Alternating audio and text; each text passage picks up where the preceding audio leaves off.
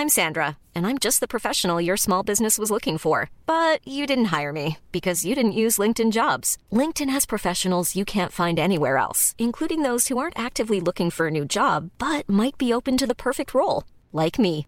In a given month, over 70% of LinkedIn users don't visit other leading job sites. So if you're not looking on LinkedIn, you'll miss out on great candidates like Sandra. Start hiring professionals like a professional. Post your free job on linkedin.com/people today. There's never been a faster or easier way to start your weight loss journey than with PlushCare.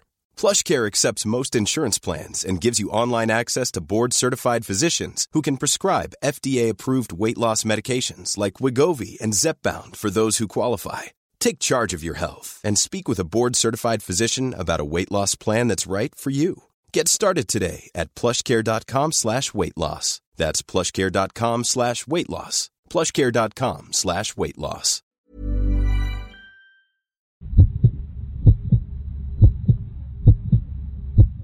Bonjour à tous et bienvenue sur Cosmos. Ceux d'entre vous qui ont vécu pendant les années 70 doivent se souvenir de René Dumont, le premier candidat écologiste à une élection présidentielle, c'était en 1974. Le personnage détonnait quelque peu avec les autres quand il apparaissait à la télévision, avec son allure de vieux professeur un peu rustique, ses grosses lunettes à triple foyer et son pull à col roulé rouge. Il avait de quoi surprendre. Mais ce qui surprenait le plus à cette époque, c'était ce qu'il disait quand il présentait la situation de l'environnement en France et dans le monde. Pourquoi? Parce qu'il avait choisi une arme rhétorique nouvelle en cette époque de forte croissance et de plein emploi, la peur. C'était nouveau.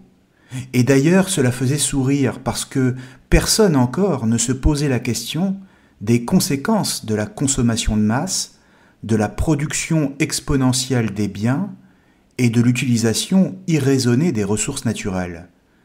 Un groupe de chercheurs, le Club de Rome, avait deux ans plus tôt, en 1972, commencé à avertir l'opinion avec un rapport sur la nécessité de ralentir la croissance économique.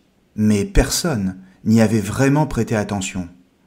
La stratégie de la peur, si j'ose dire, dans le discours écologiste, c'est-à-dire celle du réchauffement climatique, de la fin des ressources et des grandes catastrophes écologiques, même si elle peut se justifier, n'a donc pas fonctionné tout de suite, et elle ne portera ses fruits que plus tard, fortement aidée en cela par le cinéma hollywoodien. En réalité, pour que la peur s'installe, il a fallu un philosophe, allemand, du nom de Hans Jonas, et un livre, Le principe responsabilité, publié en 1979, lequel deviendra la grande référence des partisans du catastrophisme. Ce livre comprend un chapitre intitulé Heuristique de la peur. Le mot heuristique vient du verbe grec eurisko, qui veut dire je découvre.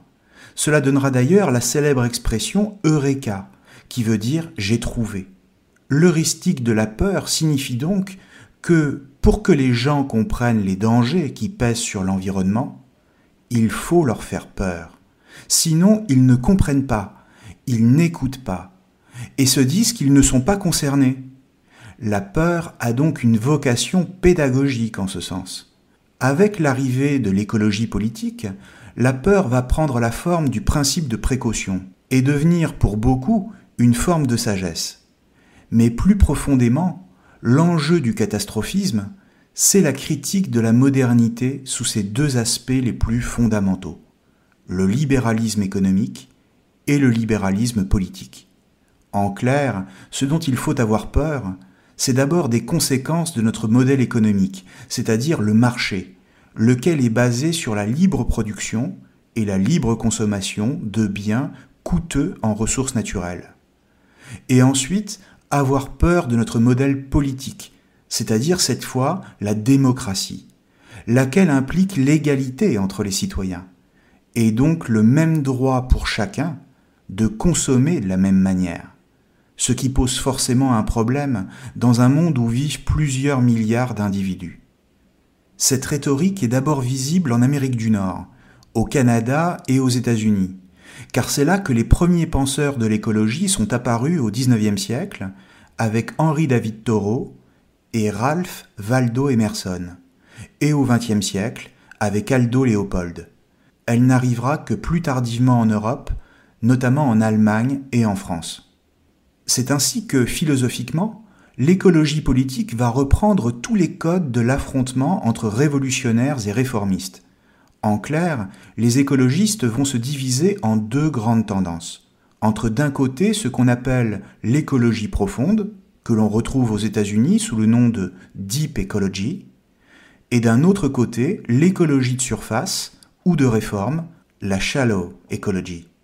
Par écologie profonde, on entend alors une rupture radicale avec tout ce qui fait la modernité, à commencer par la notion de croissance économique.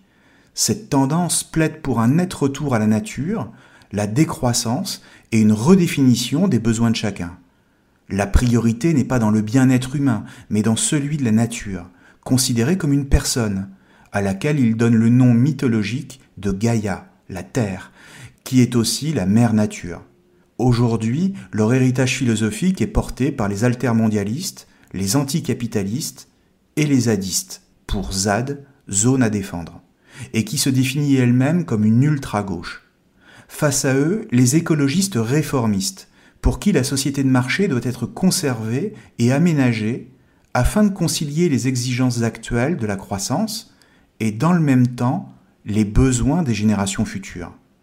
À cet égard, ce sont eux qui parleront du développement durable pour synthétiser en une formule cette double exigence qu'est à la fois le développement et la préservation des ressources dans le temps. Leur priorité à eux n'est pas tant la nature pour elle-même, mais l'homme, car c'est lui qu'il faut sauver. En clair, la rupture à l'intérieur de l'écologie est assez comparable avec celui des sociodémocrates et des communistes tout au long du XXe siècle. Pour la Deep Ecology, les écologistes révolutionnaires, la notion de développement durable est une illusion, autant qu'une supercherie des gouvernements occidentaux. Et pour les autres, les réformateurs, le combat mené par les révolutionnaires est un combat d'extrémistes. C'est dans le contexte de cet affrontement idéologique entre les deux tendances de l'écologie, depuis les années 70, que l'on peut comprendre la question la plus fondamentale que pose l'écologie aujourd'hui à savoir celle des droits de la nature.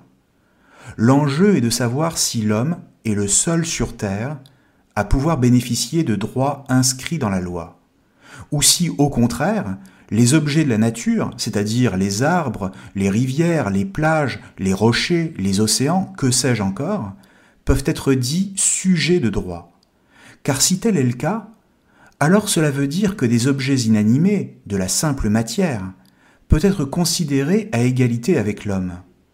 On passe donc d'une simple question politique, celle entre révolution et réforme, à une question véritablement métaphysique, c'est-à-dire qu'est-ce qui est vraiment porteur de valeur L'homme ou la nature Jusque-là, toute la tradition philosophique depuis les Lumières, pour le dire très vite, avait consisté à placer l'homme au centre, c'est-à-dire à le considérer comme le seul être à avoir de la valeur, et donc à dire ce qui doit être préservé, en l'occurrence lui-même, ou si vous préférez, l'humanité.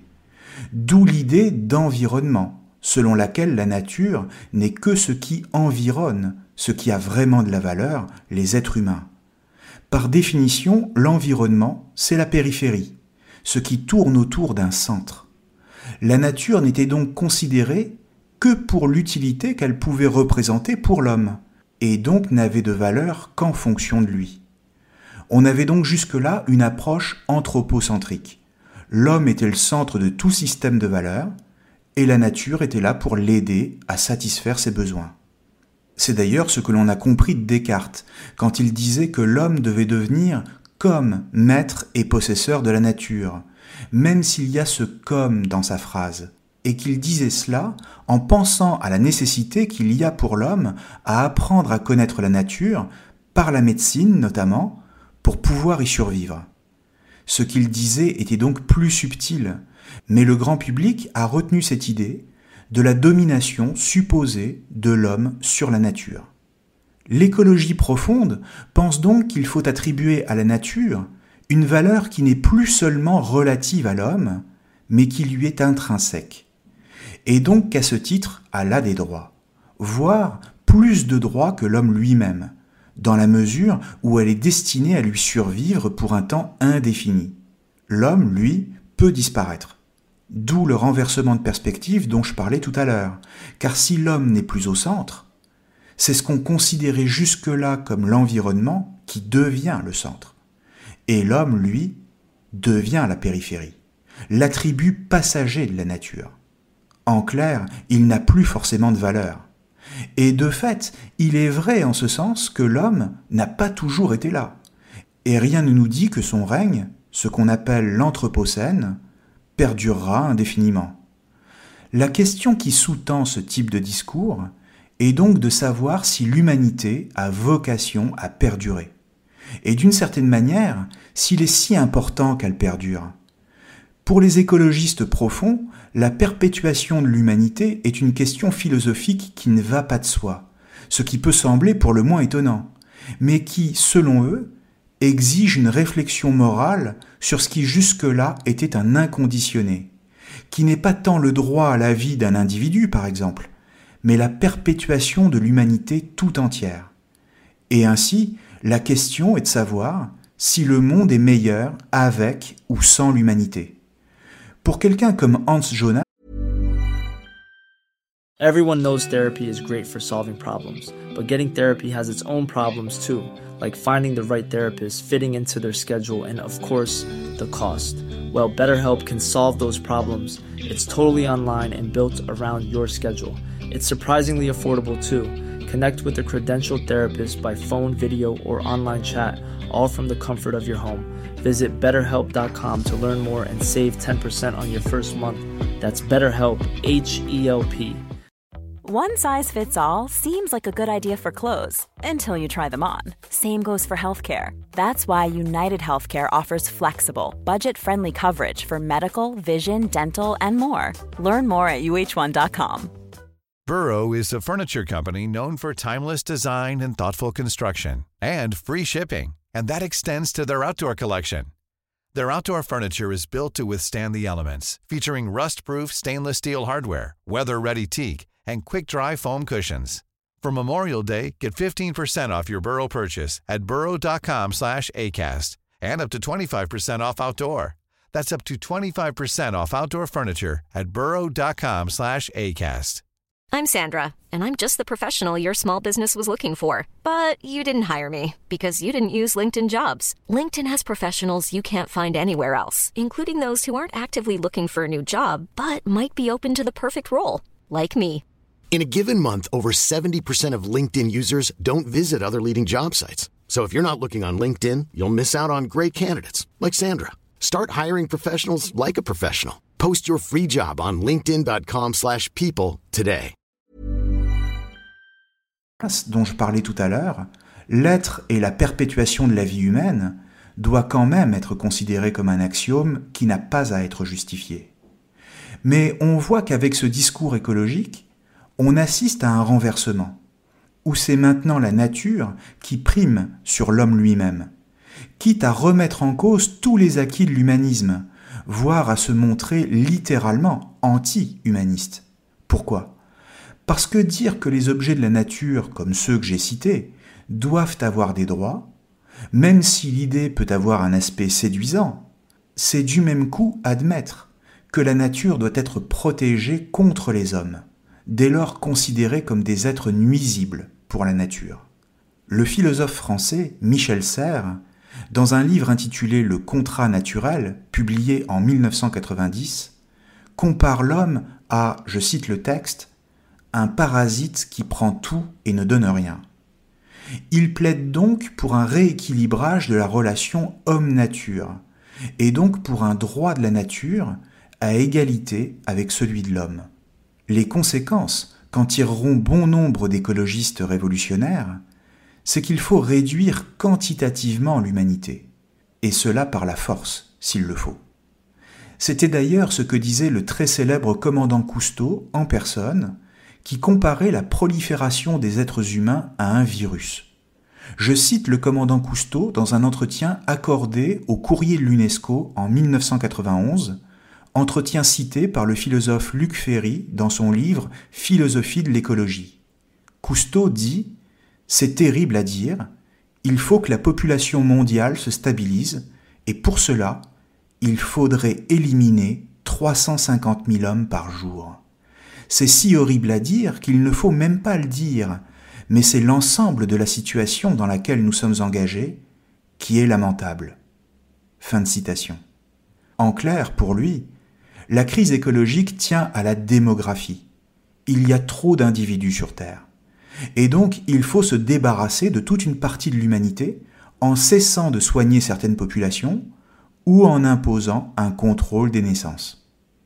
Alors bien sûr, il n'est pas question de dire que tout le discours écologiste est tout entier sur cette ligne-là, mais plutôt de souligner les positions philosophiquement anti-humanistes d'une certaine écologie profonde.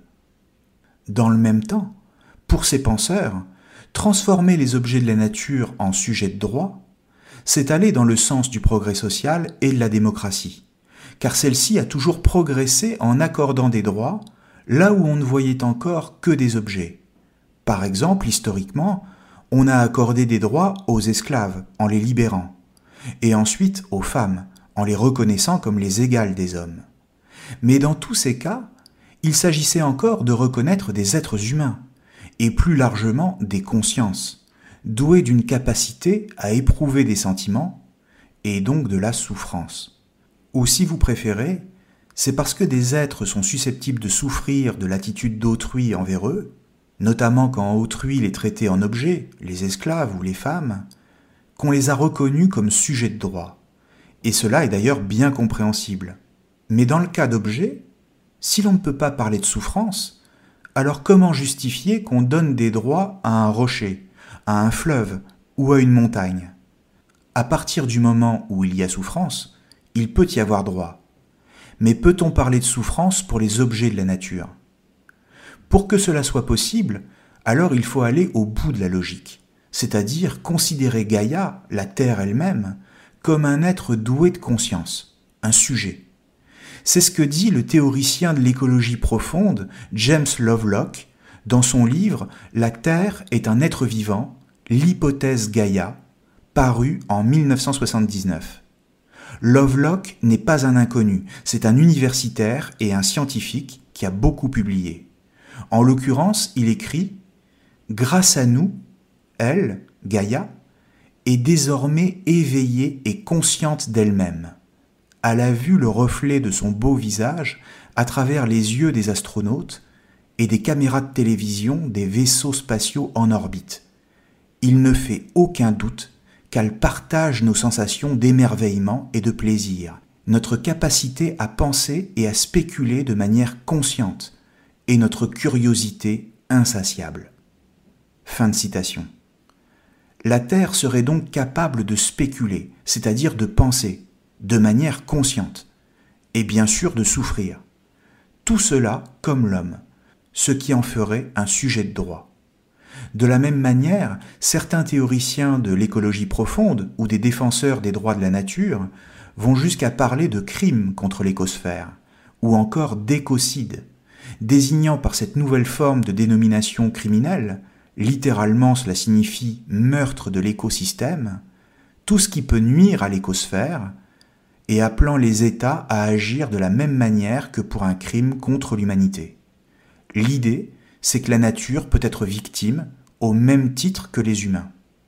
Alors, d'un point de vue pratique, la voie juridique semble un bon moyen de responsabiliser les individus et de réformer les comportements, par exemple en termes de diminution de la pollution et de respect de l'environnement. C'est ce que les juristes appellent un préjudice écologique pur, par exemple en cas de marée noire. Mais du point de vue métaphysique, c'est-à-dire de la valeur des objets de la nature en comparaison de celle des êtres humains. On voit bien les questions que cela nous amène immanquablement à poser. En clair, comment défendre la nature sans attaquer l'homme. Comment penser le respect dû aux objets naturels, comme les océans, ne serait-ce que pour des raisons très concrètes de préservation de la vie sous-marine Et dans le même temps, préserver l'héritage des droits de l'homme et sa capacité à agir librement au sein de la nature? Faut-il choisir entre les deux? Lequel est à protéger en premier? Ou alors, est-il possible de préserver à la fois les perspectives d'un progrès humain et la sauvegarde de la nature D'une manière générale, la seule réponse que nous avons donnée à ces questions, lesquelles, je dois le dire tout de suite, sont d'une redoutable complexité, la seule réponse est celle du développement durable. Mais cette notion, comme je le disais tout à l'heure, en parlant des écologistes profonds, s'avère être le plus souvent un masque pour cacher l'impuissance des grandes puissances, voire leur refus d'agir. Mais la réalité concrète, c'est que d'une part la croissance de l'économie n'est pas tenable au rythme qui est le sien aujourd'hui, et que, d'autre part, personne ne veut vraiment changer de modèle, parce que tout le monde a besoin d'un travail, de faire vivre sa famille, et de consommer librement. En clair, à la différence des années 70, aujourd'hui, tout le monde est au courant de la crise écologique, mais dans le même temps, personne ne veut la décroissance. C'est donc un nouveau paradoxe, ou plutôt une acrasie écologique. Une acrasie, c'est le fait de continuer à faire quelque chose, même quand on sait pertinemment que cela nous est néfaste. Comme un fumeur qui continue à fumer tout en sachant que cela provoque le cancer. En clair, il n'est nul besoin d'être un anticapitaliste forcené pour comprendre que la cause principale de la crise écologique aujourd'hui, c'est le capitalisme. Mais dans le même temps, le capitalisme constitue aussi notre manière de vivre, quasiment partout dans le monde, et la plus grande partie de l'humanité n'a plus vraiment envie de changer de modèle. Au contraire, les populations qui n'y sont pas encore intégrées, ou peu, voudraient bien s'y insérer davantage, de manière à en profiter de manière plus égalitaire. Ils ne veulent pas la décroissance, à commencer par les populations des pays émergents. Ils veulent prospérer. D'ailleurs, aucun gouvernement ne proposerait la décroissance comme solution. Et cela peut se comprendre aussi. Alors, que reste-t-il face à ce paradoxe? C'est-à-dire d'un côté la nécessité de changer de modèle de production et de consommation, et d'un autre côté, le refus pur et simple de le faire. L'équation dont il faut établir l'égalité est entre les ressources disponibles sur la planète et le nombre toujours croissant de la population mondiale. Pour les écologistes profonds, si la démocratie est incapable de faire accepter la décroissance, et donc de stopper la course au développement économique, alors c'est par la force qu'il faut y parvenir, ce qui fait froid dans le dos. Or, c'est justement ce que préconisait Hans Jonas. Selon lui, imposer des décisions impopulaires pour faire respecter les droits des générations futures passe nécessairement par ce qu'il appelle une tyrannie bienveillante. En clair, le droit des individus serait peut-être le prix à payer pour faire respecter celui de l'humanité elle-même. Et ainsi, à la question qu'il pose Avons-nous le droit d'être inhumains pour que des humains restent sur Terre? La réponse de Jonas est clairement oui. Entre la démocratie et la survie de l'humanité, c'est la première qu'il faudrait alors sacrifier selon lui. Espérons simplement que Jonas n'aura pas été aussi visionnaire qu'il le pensait, et que l'avenir ne nous imposera pas un tel choix. Merci à tous, et à très bientôt sur Cosmos. Mom deserves the best, and there's no better place to shop for Mother's Day than Whole Foods Market. They're your destination for unbeatable savings, from premium gifts to show-stopping flowers and irresistible desserts. Start by saving 33% with Prime on all body care and candles. Then get a 15-stem bunch of tulips for just $9.99 each with Prime. Round out Mom's menu with festive rosé, irresistible berry chantilly cake, and more special treats. Come celebrate Mother's Day at Whole Foods Market.